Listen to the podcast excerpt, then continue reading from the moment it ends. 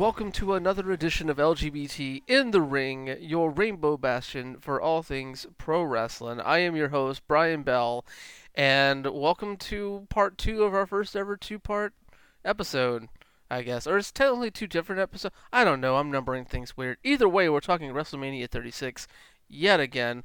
Our first part that came out earlier today covered night one. Myself and Daniel Trainor from the same team podcast are here to cover night number two as well, um, which featured such luminous matches as the Firefly Funhouse match, um, as well as the crowning of Drew McIntyre in a moment that, God, would have felt so much better if there had been people there to share in that in, in that emotion that he showed. Um, but we'll get to that. That's still coming. And actually we're going to jump into that conversation pretty quickly here. But um, i will give just a heads up we do open up this conversation talking about some of the, uh, reports about wwe continuing to record um, shows uh, at the performance center starting this friday. Um, and yeah that's not unsafe or i don't know it's more so just I'm I'd be very I'm very curious to know how they are skirting around the uh, the stay at home orders in Florida for this because like it just man come on. This this just I get trying to get to WrestleMania and and get that out of the way because it's your big thing for the year but mm, come on. At some point we have to think about what actually is happening outside of the walls and outside of your bubble of pro wrestling. I I'm faced with it every day. I don't know. It's just these are the same frustrations that we get into in the conversation. So I'll just we'll just jump into that conversation right now. Here, me and Dan Trainor, WrestleMania 36, night number two. What a banger!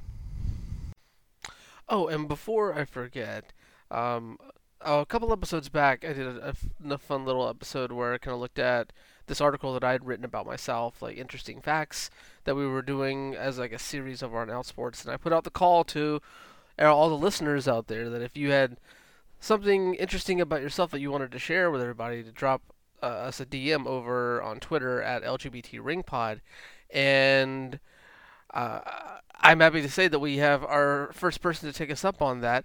Uh, a listener, fan of the show, friend of the show in some ways, uh, at Blue Rey Mysterio, um, reached out, and I have to say, like this, this, these little factoids, like kind of warm my heart a little bit. Apparently, um, they used to be really into jellyfish yo-yos, and was also in middle school choir. Um, now, I will say this: I had to I had to kind of have a discussion with Blue Rey Mysterio about um, what exactly a jellyfish yo-yo was. But once I saw a picture, I immediately clicked because uh, these like sort of like stretchy, kind of like almost koosh ball looking things were like something that I used a lot when it came to like my fidgetiness. Uh, like while doing tasks and just something to bounce around and, and, and I had never heard them referred to as jellyfish yo-yos, but eh, learn something new every day. So thank you to uh, at blue underscore Rey Mysterio for sharing that fun little factoid with us. And if you have something that you want to share with us, an interesting fact about yourself, definitely drop us a DM over at LGBT Ring Pod or email us at lgbtringpod at gmail.com and we'll definitely continue featuring these fun little factoids about all of our fans, listeners, wrestlers. It doesn't matter who you are. If you got something to share, share it. It's always fun. Anyway, on to WrestleMania 36, number, night number two. That little halftime teaser that I was talking about with uh, programming. So, reportedly, um, WWE is informing talent that uh, they are going to begin taping uh, episodes of Raw and SmackDown again uh, at the Performance Center this coming Friday. I have no idea how they are getting around Florida's stay at home um, orders to do that. I have no clue. Um, it it seems like we we talked at the beginning of, of this show about how it like it's dangerous in a lot of ways Yeah. for, the, for these shows to continue happening. And I get that you want to get WrestleMania out of the way. Like that's your big deal. You can't if WWE has one event that they will pull like heaven and earth to try and get on the air, it's WrestleMania. Uh, if you you got to WrestleMania, you got that gone and done. Fine. If you if you I just do not understand their thought process of trying to continue to run shows and and record shows in the, in this environment, especially with the way that the like under federal mandates and state mandates like this. Like it's just completely ridiculous. And I don't I like I said this is um this is a, pretty much speculation right now. Like these are just reports from Fightful um and uh uh Dave Meltzer. So we'll see if it comes to fruition. But right now, that's that's reportedly the plan is to keep things going, uh, even though no one understands how they're able to keep things going. They're not going anywhere. And it's because of one person in particular. I'm sure that there are multiple people maybe who are on his side and, and trying to support his ideas. But like it's the same thing that Vince is doing here, that like Dana White is doing with the UFC. Just oh, try, God. just trying to keep things going. You know, they're two Trump guys uh, who I think enjoy the idea of being renegades and still producing content when other people aren't. And it's really irresponsible and it's stupid. And honestly, the thing that would benefit the WWE product the most would be taking some time off. They're not going, I mean, they're never going to just because of what that would mean for money and money. but um you know, I, I think everybody would agree that if they took a month off right now, it would only benefit the product and and benefit people sort of uh exhaustion levels with pro wrestling but they're just going to keep going i don't listen i don't understand how they do it or or how they're going to do it or the circumstances surrounding any of it but they're just going to keep right on through and producing these shows and I don't know how you do a three hour. I mean, they're just going to keep pumping in old footage, I guess, to these Raws. I mean, I don't know. Cut Raw down to an hour, make SmackDown an hour, do like a couple, put on a couple great matches a week or something. You know, if you if you must keep doing this, like for whatever reason, whatever selfish reason you're doing these shows still, just like I don't know, have Raw every week be two great 25 minute matches and a couple promos or something like it's just to continue business as usual in in whatever way that they're able to just feels so misguided for so many reasons and i just don't really uh, other than pride and other than trying to be boastful about the fact that they're still doing it i just don't understand um and i think it would take you know a stand from the wrestlers themselves uh to be like hey we're not going to do this in order for things to change. And I just don't think that that's going to happen, unfortunately. Yeah, I mean, I, I'm right there with you, and and they have been vocal about like saying like if people aren't. Well, no, that was AEW. Never mind, that wasn't WWE. I was about to say WWE's been vocal about people saying like if they don't want to, if they don't feel safe coming, then they don't have to. But I, I'm I, and even, I, I assume that that's still there, but it hasn't You really know- been vocalized. but you know that that's not. I mean, they Oh, can. no. You know that they can say that, but you know that if I mean, what are you going to do if you're somebody like? I think if you're like a Roman or uh, The Daniel Bryan, a Daniel Bryan or like a yeah, or like even like a Becky or somebody who has some clout, maybe you get away with it. But imagine if you're like, uh, I don't, you know, I don't know, you're Otis. like right, or like Angel Garza being like, I'm actually not coming anymore because I don't feel comfortable. Vince would be like, okay, like don't come then, and then we'd never see him again. yeah, You know, like that's it, it's it's just that I'm sure that can be in place and that's a great thing to say, but I don't think that that is probably going to be followed through in practice, unfortunately.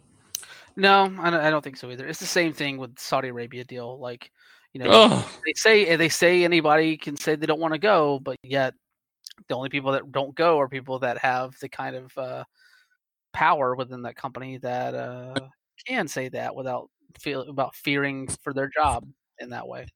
Right. Exactly. Yeah. Uh, well, what better way to move into night two than on such a down note? Listen, these are the times we are living in, Brian. This is this is what's going on. Okay, we can only be honest. It's very true. It's very, very true. And honestly, like the first match of night two kind of is one that's going to lift us back up because it was one of my Ooh. favorites of the weekend as well. We open up night number two with the NXT Women's Championship on the line. Champion Rhea Ripley going up against Charlotte Flair in a 20 minute clinic that if Kevin Owens and Seth Rollins felt like the most, the match that kind of took people out of the empty arena environment the most on night one, this was that for night two.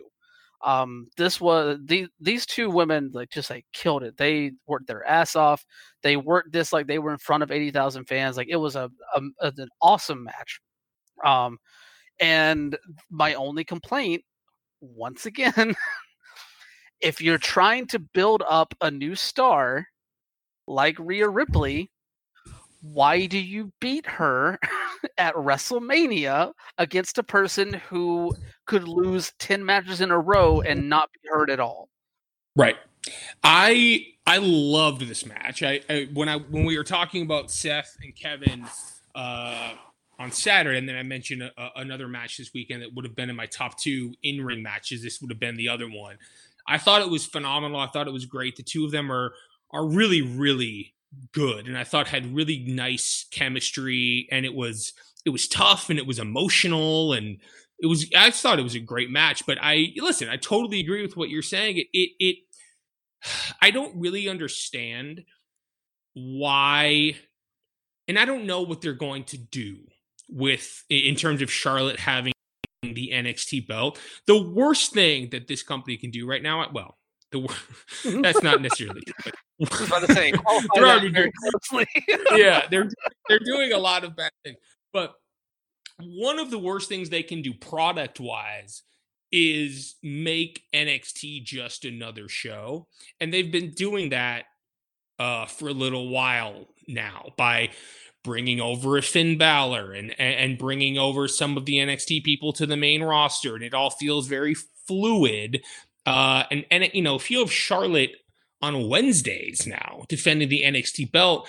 It just NXT becomes just another show in a way that I don't really understand because, you know, it feels like a way to drive up NXT ratings to compete with AEW, which I think is misguided in the sense that nobody who is watching AEW instead of NXT on Wednesdays is automatically going to watch NXT now because Charlotte is there. That's kind of the reason they're watching AEW in the first place. I think is is to to have some sort of alternative. Um, and NXT, I think if it wants to thrive and succeed, needs to still be this like renegade, you know, indie whatever in quotes uh, uh, show and, and, product. And by having Charlotte there, it, it, just doesn't that doesn't make any sense to me. And I know that she said she wants to defend the NXT belt uh, on on other shows. Well, no, that's not the point. The point is that the NXT champion is on NXT, and that's what makes it cool. So I don't, yeah, I don't, I don't know, I don't understand.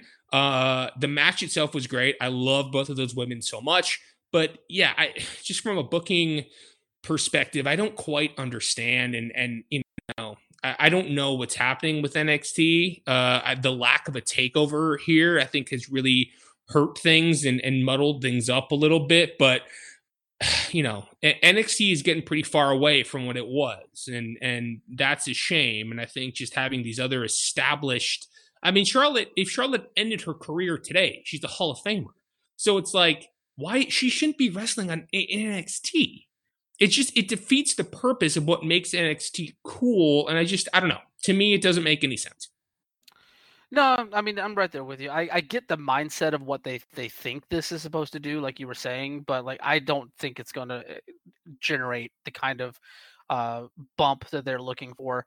I mean, to be fair, oh, No, like like the, the past times that Charlotte has been on the show, it didn't generate the bump that they wanted. Well, right, exactly. That's why I'm so surprised. Like, I just yeah. Make NXT cool, make it its own thing. Like, I don't, I don't know. I'm okay with the belt being defended at WrestleMania, I guess, maybe, but like, just it, it NXT should be cooler than it feels right now. I think, and uh, we're we're getting pretty far away from that, despite the fact that, you know, now we have some very exciting potential matches for Charlotte, but I don't know. I think it's at it's at a pretty high cost.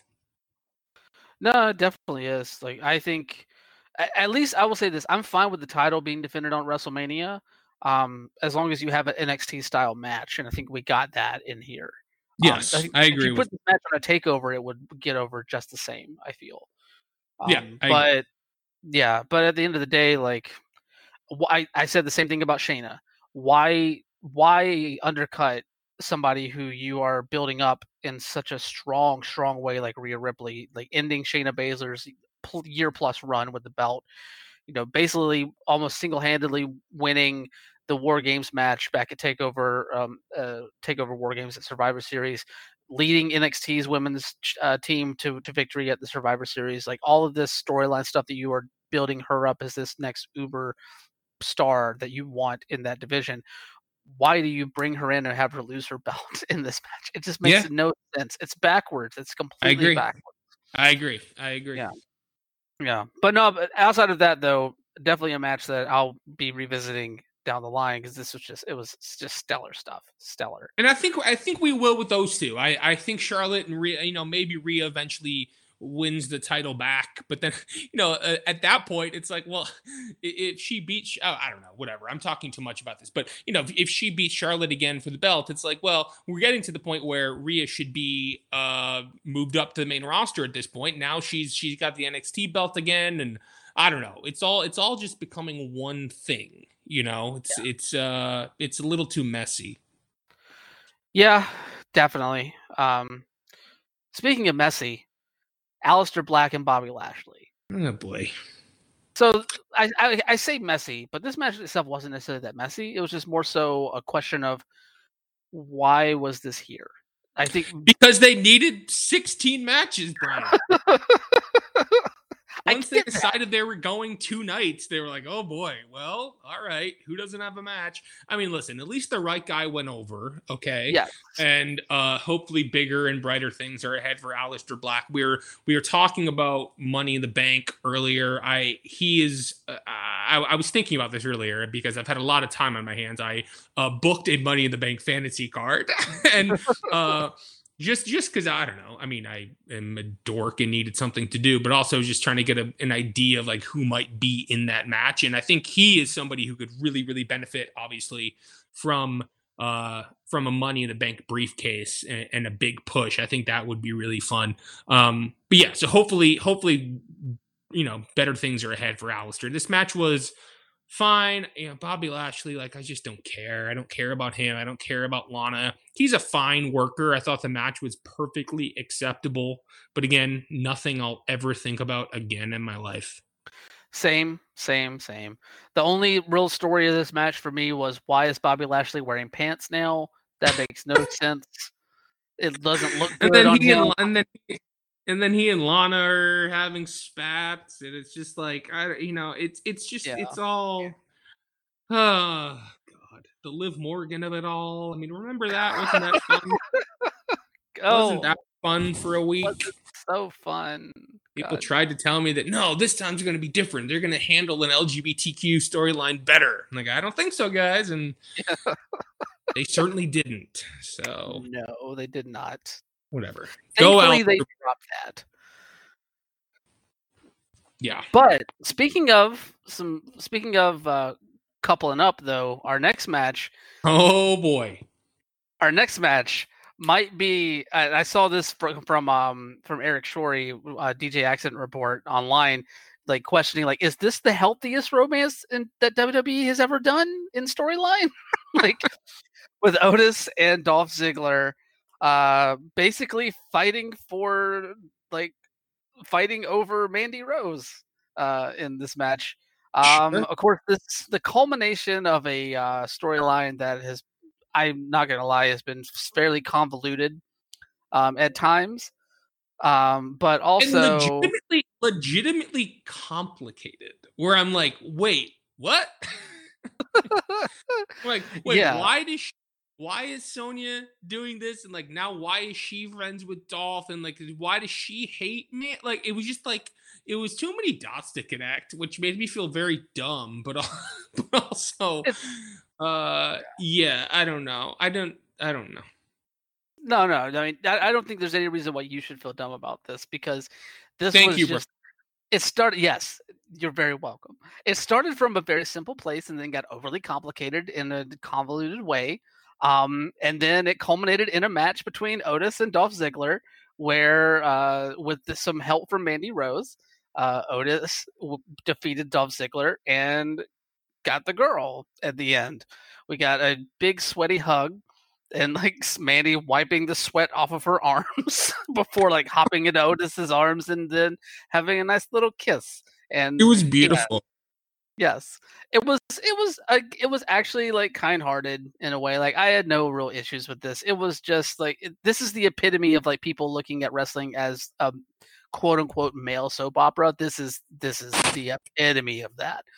And it all it all feels very dated you know it feels Oh, like this is something we would have seen like in the early 2000s or something between like some divas and whoever else. So i do i do feel a little bad for mandy and i think especially sonya for being dragged into this. It oh, feels definitely.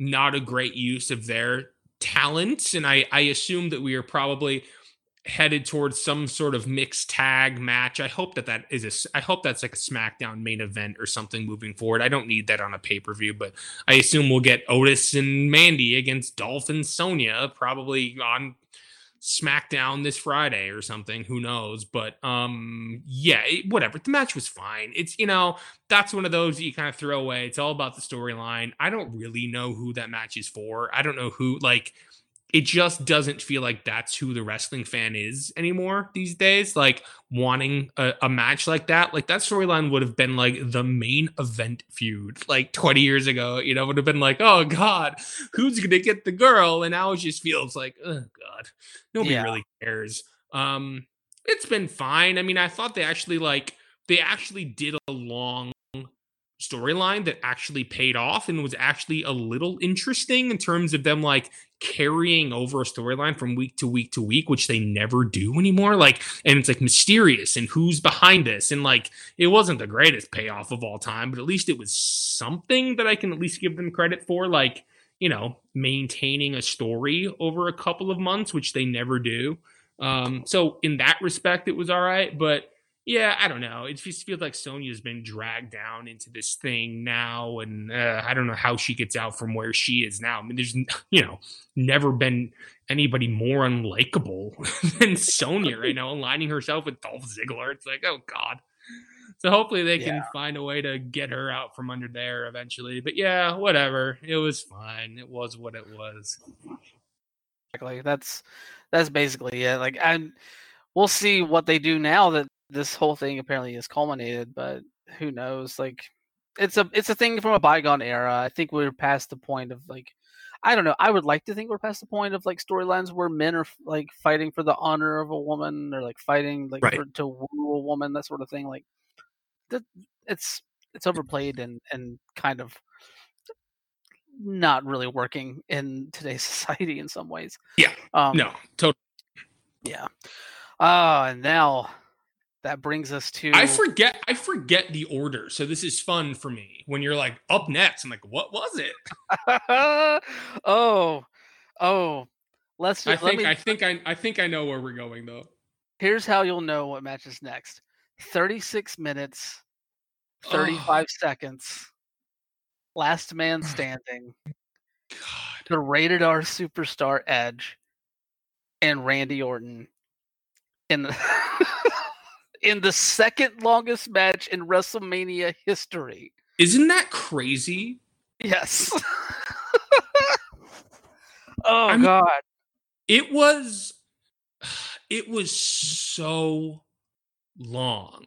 And like it didn't I don't understand why it was. It didn't need to be. Like there's an interesting story there that you can tell over the course of like 15 minutes max. Like I they fought in a gym for 20 minutes and it's like they didn't even like the thing that was so funny about that match to me was that it was supposed to be so visceral and aggressive and like like they're like in this gym like hanging each other from like a rope it's like if you just there's a there is a 50 pound weight right next to you. Just hit him in the head.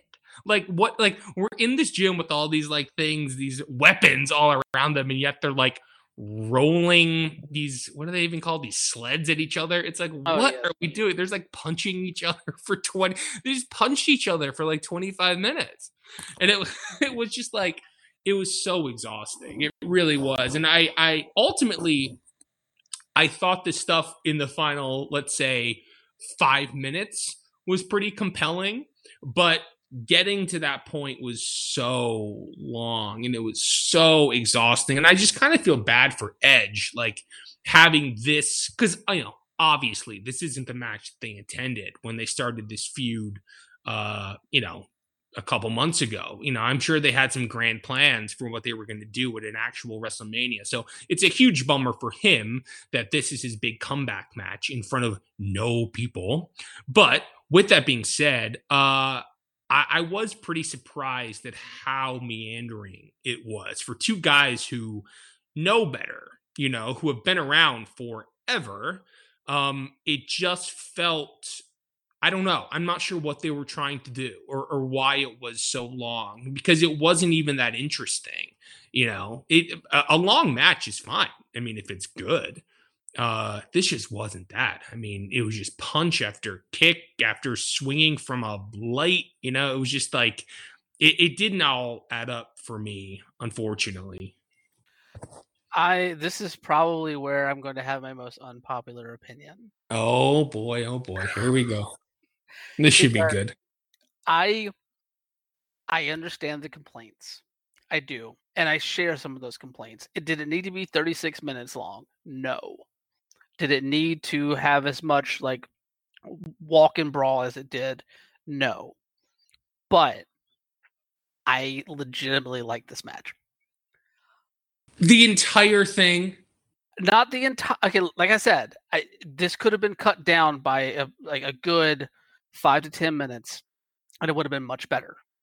I don't. I did not like a lot of the walk and brawl stuff. I did, especially did not like the fact that they had people hanging people from weight equipment less than two weeks after the Chris Benoit uh, stuff. I know, I know that that was. I mean, that could not. I mean, was that a coincidence? Like, that's bad. I that mean, had that had to be something where they just weren't thinking about that. They had that had to be. But even then, like, why don't you edit that out?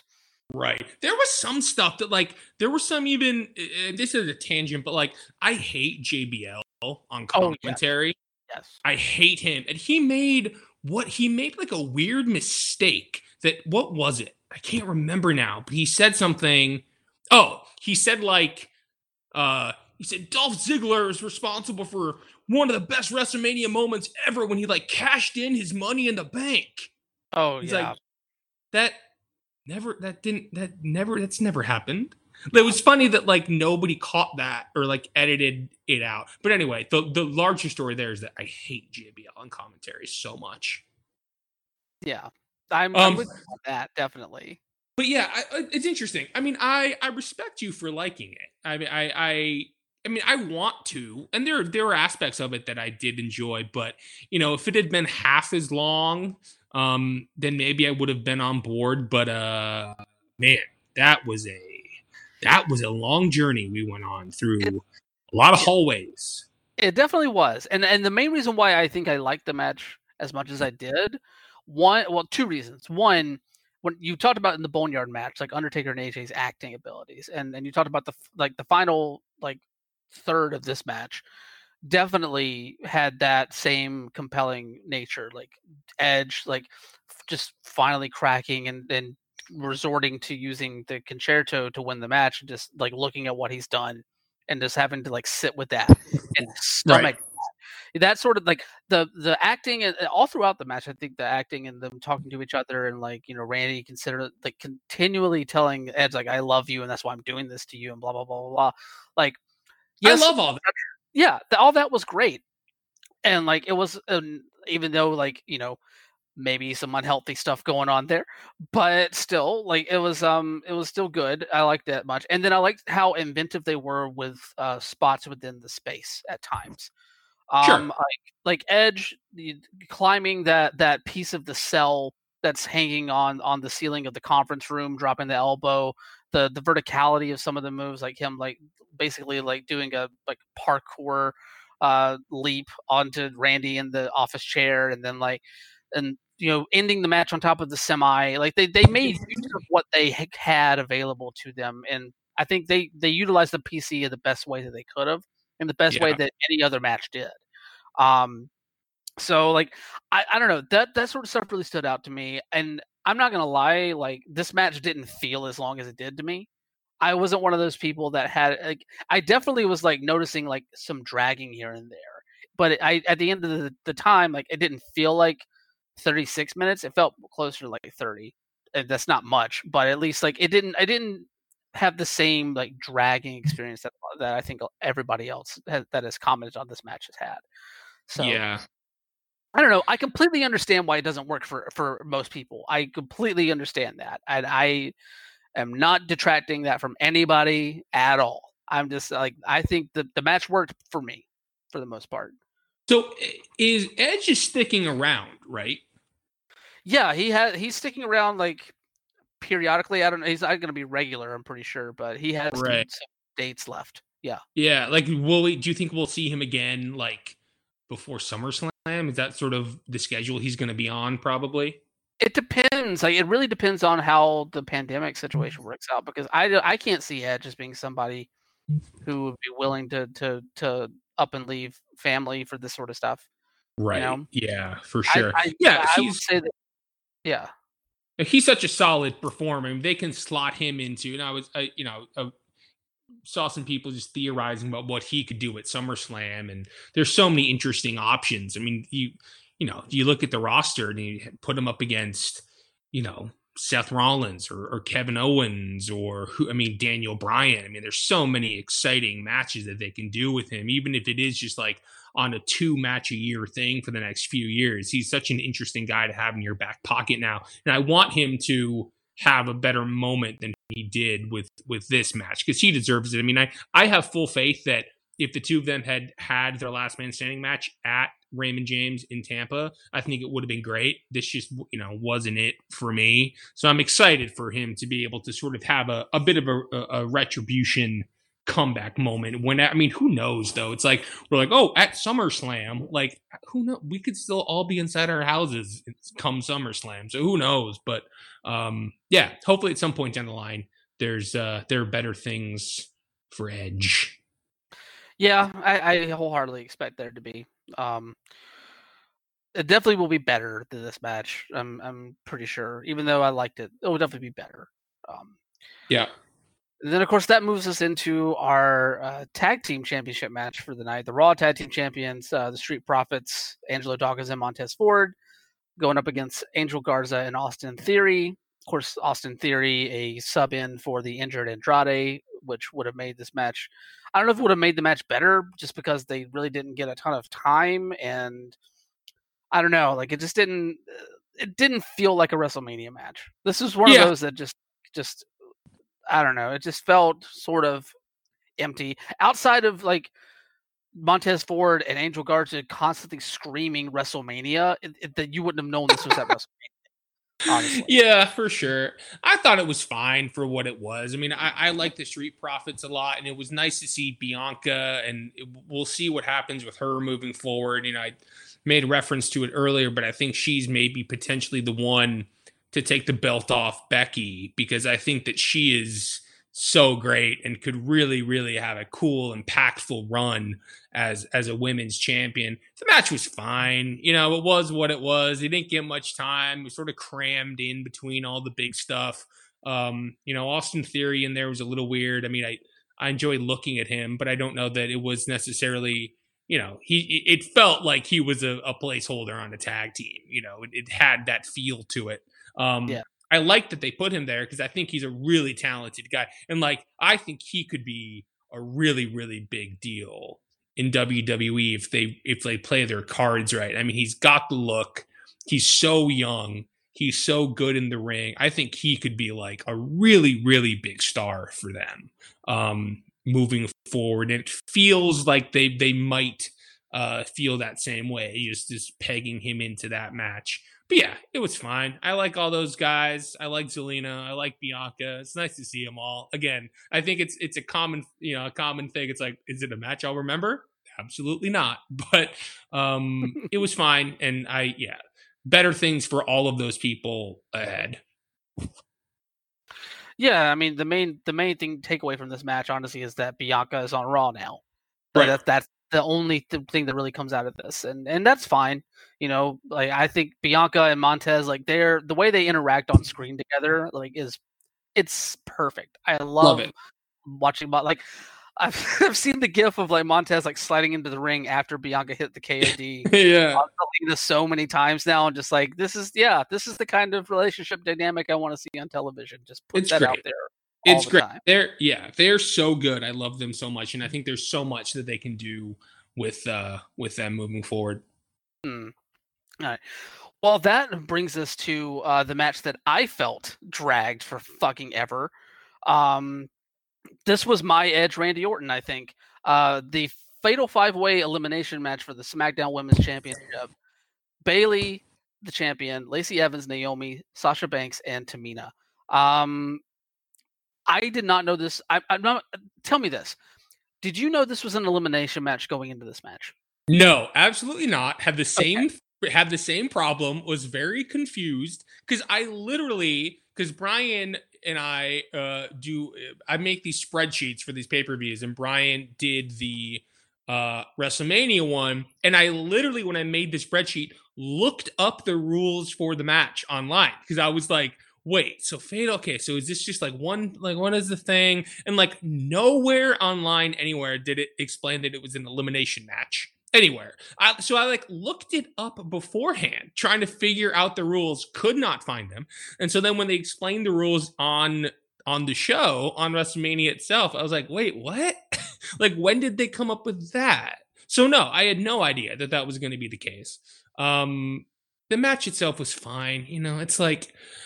I don't know. I you know I'm not a Tamina guy. I'm not really a Lacey Evans guy. I love Sasha. Uh, I love Naomi. I think Bayley's doing some interesting stuff. This all feels like we're headed towards Sasha Bayley at SummerSlam or whatever it's going to be. Yeah, the match itself for me definitely dragged. wasn't particularly interesting, and uh, Yeah.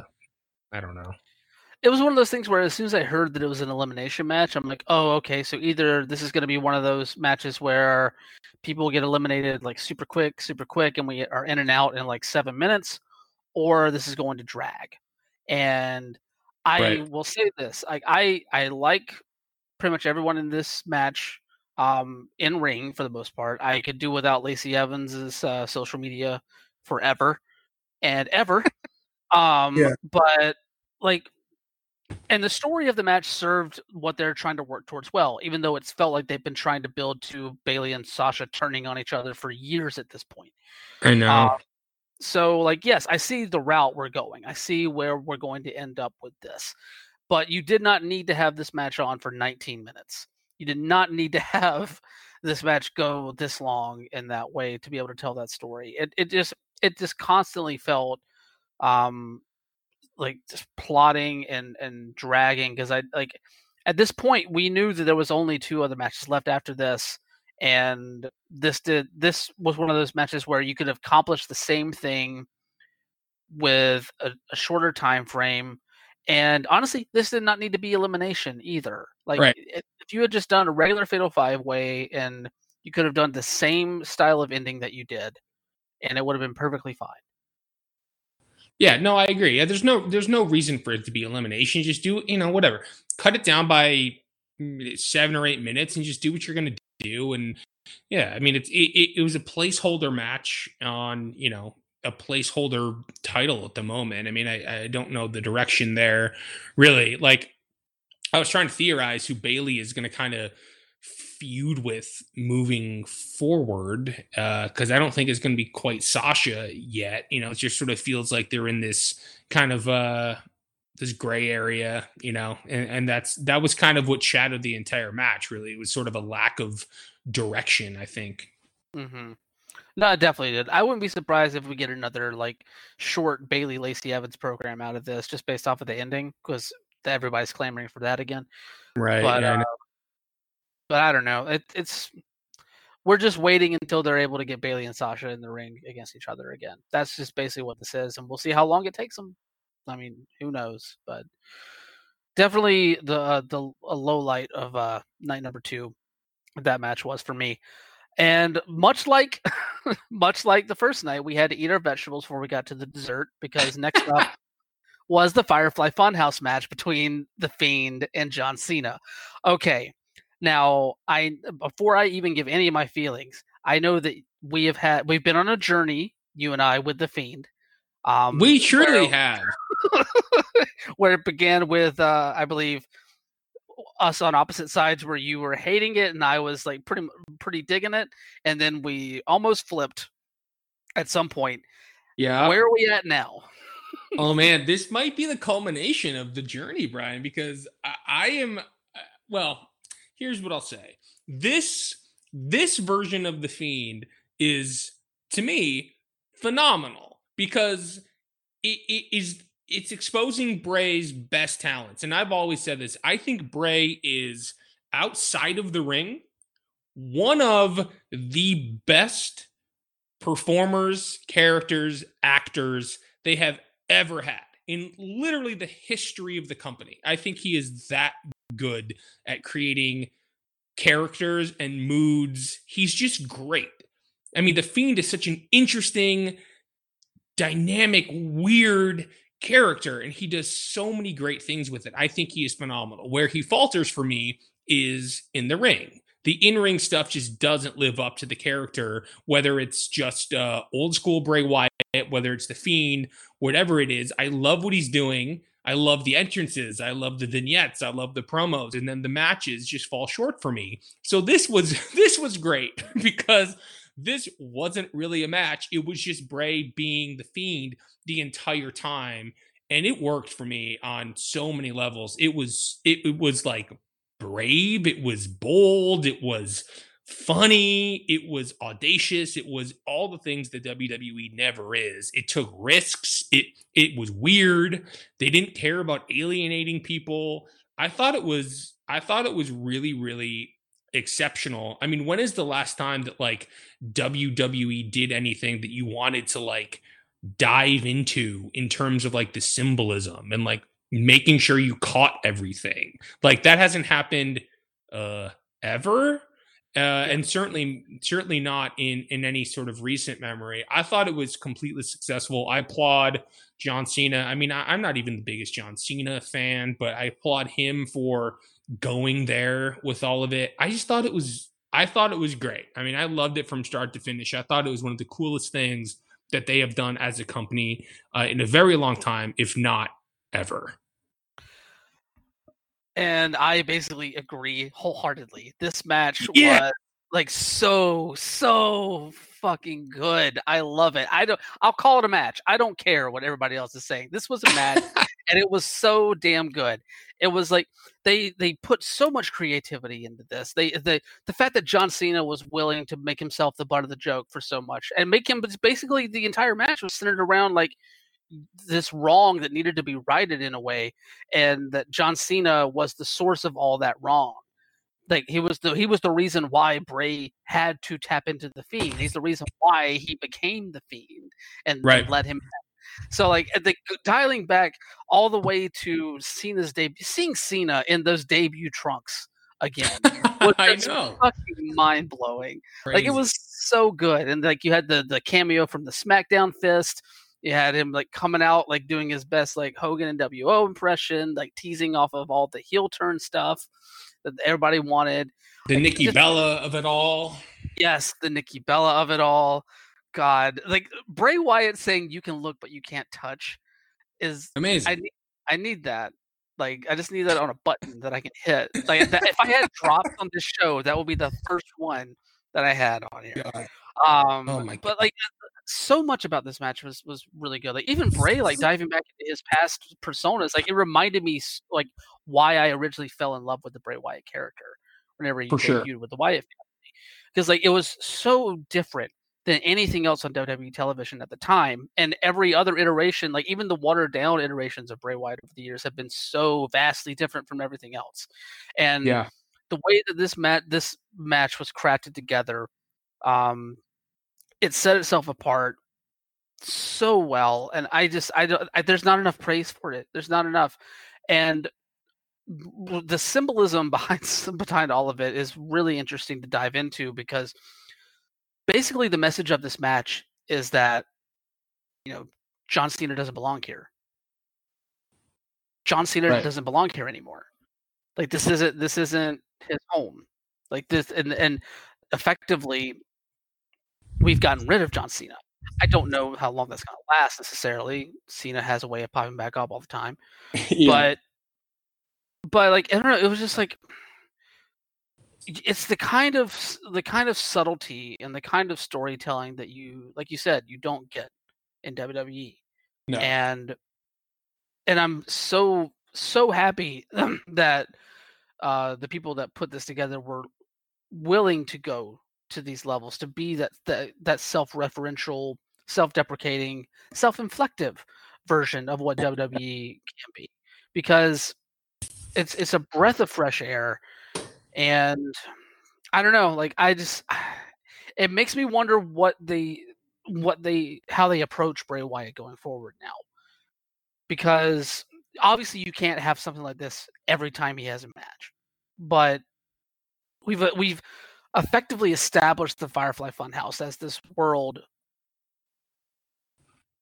as this world unto Bray.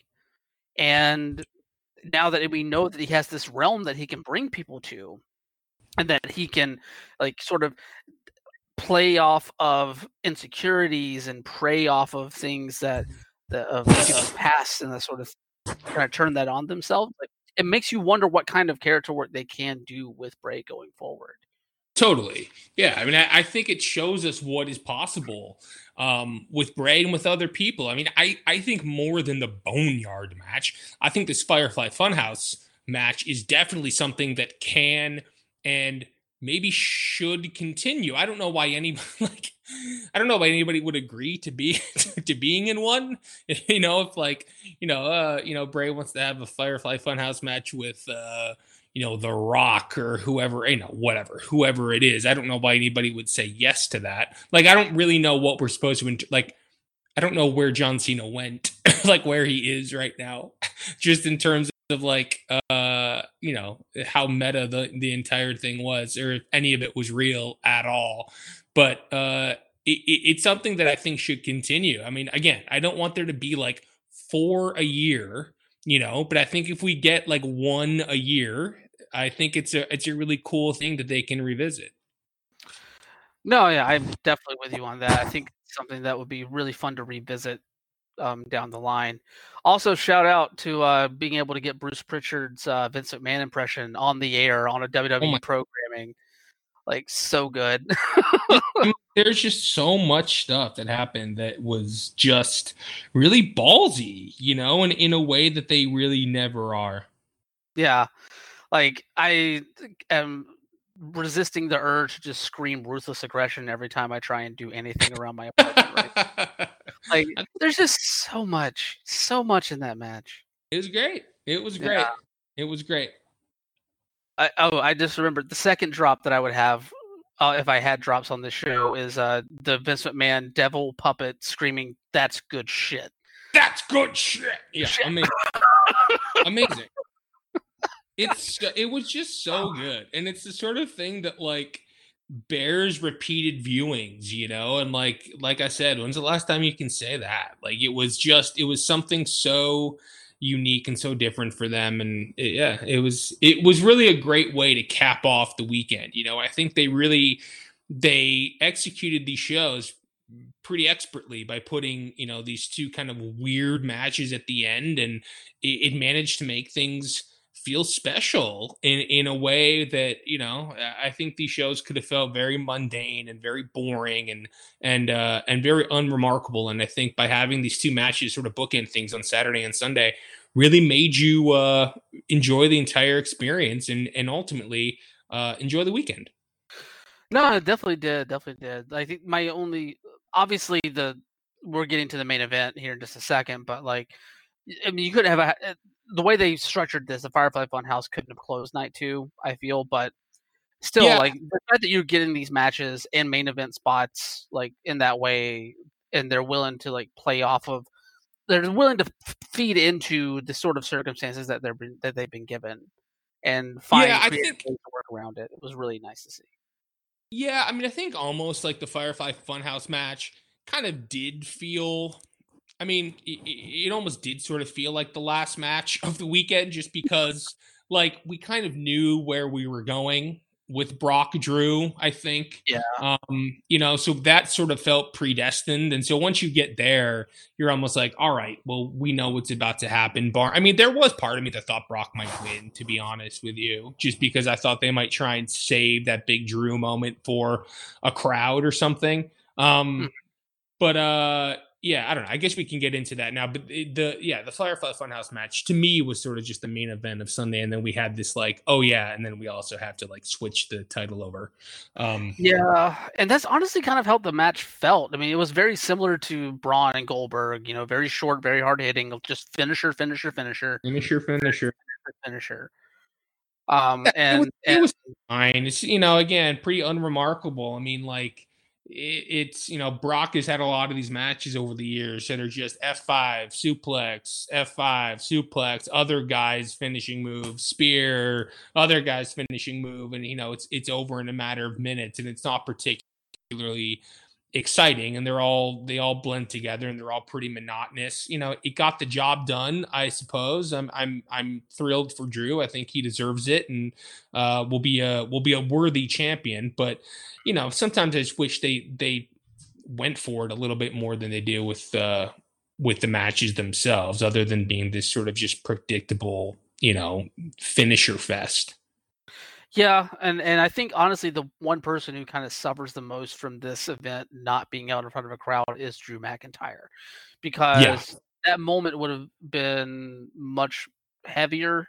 I feel, even though like you can read the emotion on his face, just knowing his journey, like where he came from, where like being the blue chipper and then you know falling out of favor, remaking himself on the independent circuit um, to an extent that they brought him back, seeing him finally kind of achieve that potential um, was a really compelling story to tell with him. But the lack of crowd really like dulled that match. It really dulled the the ending. And you know, I know that like it was it was nice to see him hoist the belt up and like and and celebrate, but you just feel for the dude because you know if that had been at at Raymond James, that stadium would have been just boisterous. Oh, what? Yeah, I mean, it would have been quite. It would have been quite the moment for sure. I do feel bad for him that he's kind of robbed of that. You know, he'll he'll be in front of crowds again, obviously, but he'll never have that moment. Um, but you know, to his credit, it seems like he's he's playing it off and and is grateful for everything that is that has come his way and has been rolling with the punches uh, in, in, an admirable way. So yeah, it, it is a bummer that he wasn't given that moment, but you know, I think you you sacrifice those, then you think about like, you know, what would have Cena Wyatt been, or what would have Taker Styles been in, you know, what would they have done in front of a crowd? Like we wouldn't have gotten these weird avant-garde matches that we got. It's it's interesting to think about how different those would have been had the mm. crowd been in place. Um, but yeah, I mean, it's yeah, it's a bummer for Drew, but you know, he'll be in front of people again as champion again, uh, hopefully, and uh, it'll be interesting to see how people react to him then, because I think they'll give him they'll give him a nice moment when that eventually happens. Oh, I'm sure they will. I'm sure they will. Uh, well, that brings us to the end of WrestleMania 36. Wow, what a journey! What a journey it was. Yes, definitely. Um, I guess before we before we get out of here, just real quick, uh, give me your um, favorite match and the match that you would suggest people seek out? Ooh, great question. The same. Say that again. And they can be the same match Oh, if, if, sure. if, if it just happens to line up that way. But I'm very curious what what you see from those I two categories. think uh, well, you know, I'm going to put the Firefly and the Boneyard to the side because I think that those are two separate things almost. I would I would uh suggest that people check those out. Um, I think especially the Boneyard match. I think the Firefly Funhouse match, if you're not a wrestling person, would be completely confusing and insane and like a fever dream. I don't know that you would have any idea what was happening. I think, but I would suggest people watch those. But if we're just talking about the in ring stuff, I think I will say that my favorite match of the weekend was, I'll say Kevin and Seth.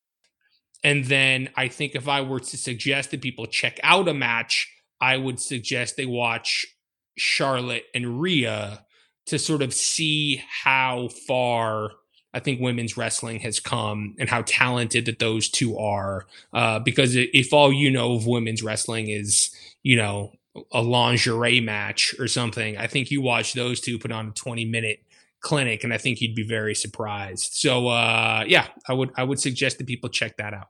Hmm. Can't disagree with you on either of those. I think for me, my favorite match was my favorite match was probably the Firefly Funhouse. I'm not gonna lie, um, it, just because like knowing the history that that it played off of, and and being able to Sure. live like relive that history, like it makes it that much more impactful. And I think your point is very valid that if you don't know the history of John Cena, and you don't know the history of Bray Wyatt, you'd lose some of the impact. You lose a lot of the impact, I would say, actually, um, Yeah. from what that match tries to do. Um, so that would be my favorite one personally. What I would show to people probably would be, um, God, it's such a tough choice between Kevin and Seth and Charlotte and Rhea. I'd probably go Kevin and Seth, just because that's one of those that it shows. It's probably the best example of a WWE empty arena match that I could show people to sh- to show that this actually would, can work in a way. Yeah. And honestly, it's just two guys who have finally seemed to have found a route for their characters that really, really works. Um, and the the verbal exchanges between the two are just as good as the physical exchanges. And of course, Kevin coming off of that WrestleMania sign, that's just something. The stunts like that are what really sucker people in. I think to be like being Yeah. somewhat interested in watching more pro wrestling. So like that would be the one that I would suggest people seek out. But definitely Charlotte and Rhea. If like if you like Kevin and Seth, go watch Charlotte and Rhea also because Totally. that match was stellar. Oh, so good. Yeah. Yeah. Oh, yeah, man. agree. So yes, we definitely agree. Um, who knows what holds? Uh, well, who knows what the future holds for WWE going forward here? But at least WrestleMania is out of the way. We have finished the marathon. Daniel, thank you so much for for stopping by again. Please let everybody know where they can find you on social media. Uh, thank you very much, Brian. Appreciate it as always. Uh, you can find me uh, on Twitter. Uh, Dan Trainor One is my uh, Twitter handle. It's D A N T R A I N O R and the number one.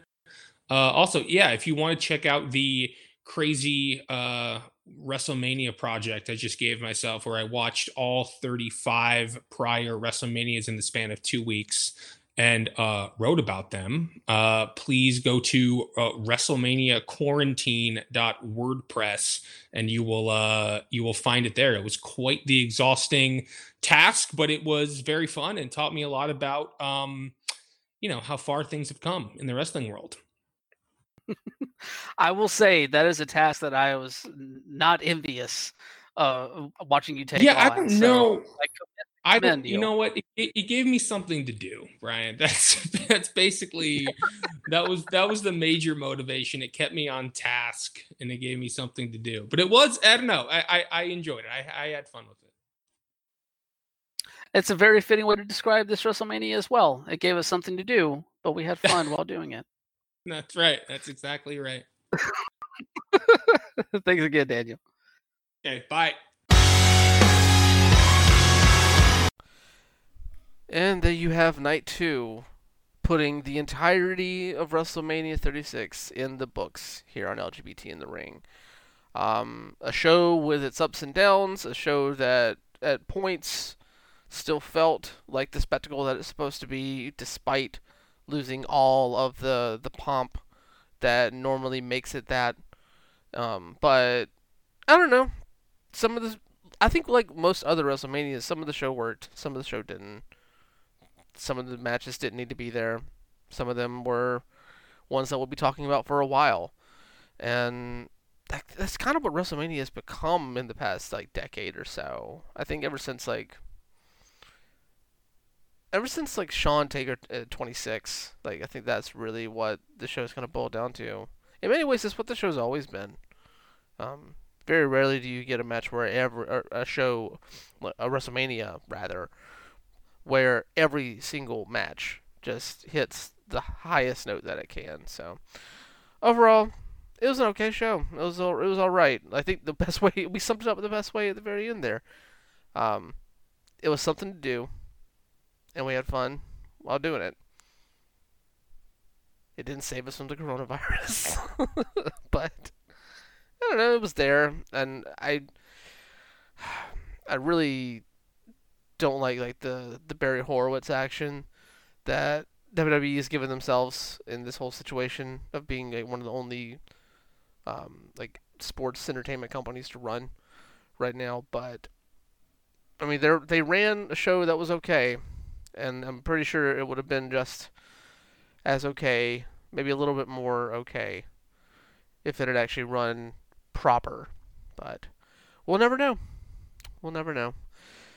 And now we wait and see what's going to happen with WWE and AEW. Are still running shows. Uh, they have a lot of stuff in the can right now, but we'll. I don't know. The future, the the near future of televised wrestling is going to be very, very interesting to watch how it plays out. Um, yeah. But we'll definitely be keeping an eye on that going forward. Uh, but for now, we've been talking about wrestling for like over two hours at this point. So I'm to cap this show here. um, thank you once again to Daniel Trainor for, for coming on and uh, unloading all of their, his feelings about this show um, alongside me. You can follow him on Twitter at Dan Trainor One. Uh, definitely check out the Same Team podcast that he runs. I know it's on hiatus right now, but whenever it comes back, definitely go for that. And check in on his uh, WrestleMania ramblings from having to watch, from forcing himself to watch all 35 WrestleManias leading up to 36, back to back to back to back to back. I have no idea how he maintained his sanity doing that, but he was here and he was coherent. So, two thumbs up plenty of other people that we need to thank for helping make this show just as good and amazing as it is. Uh, one of those being Daniel Quasar, the designer of the Progress Pride flag design that we use in our logo. The Progress Pride flag design by Daniel Quasar is a product of Progress Initiative. You can find out more at quasar.digital. And then, of course, a big, big thank you to Sarah in the Safe Word for the show's theme song, Formula 666. That's off the album Red Hot and Holy. You can find them on Twitter at STSW Band. And you can check out their music on both Spotify and Bandcamp at sarahinthesafeword.bandcamp.com. Uh, you can follow me on Twitter at WonderboyOTM. You can follow the show on Twitter at LGBTRingPod. Check out all the awesome stuff that we're doing over at Outsports.com. Um, there's some really fun, interesting sports content whenever there's no sports going on happening over at our parent company, SBNation.com. Um, that we are, some of us at Outsports are going to be getting in on. It's going to be fun to uh, kind of talk about some tangentially sports related things. Um, while still keeping our, our chops kind of tuned there. Um, and then, of course, if you're into video games, every Monday, uh, 8 p.m. Eastern, 5 p.m. Pacific, I co host a gaming news podcast alongside two of my closest friends and two uh, Twitch streamers, Slacker Kite and Lady Merowin. That show is called the Mr. Video Game Super Show. Uh, it is uh, two hours of just fun just pure unadulterated fun while we talk about the good and the bad in the realm of, of video games for, for that week. Um, I don't know. It's pretty good. I like it. I like doing it. so I might be biased. Either way, that's going to do it for us here on LGBT in the Ring this week. Come back next week. We're going to have another fun episode because I have nothing else to do during the pandemic, and I'm just going to keep recording these until the void consumes me. But until then, y'all stay messy, wash your damn hands, and we'll see you next week. Bye.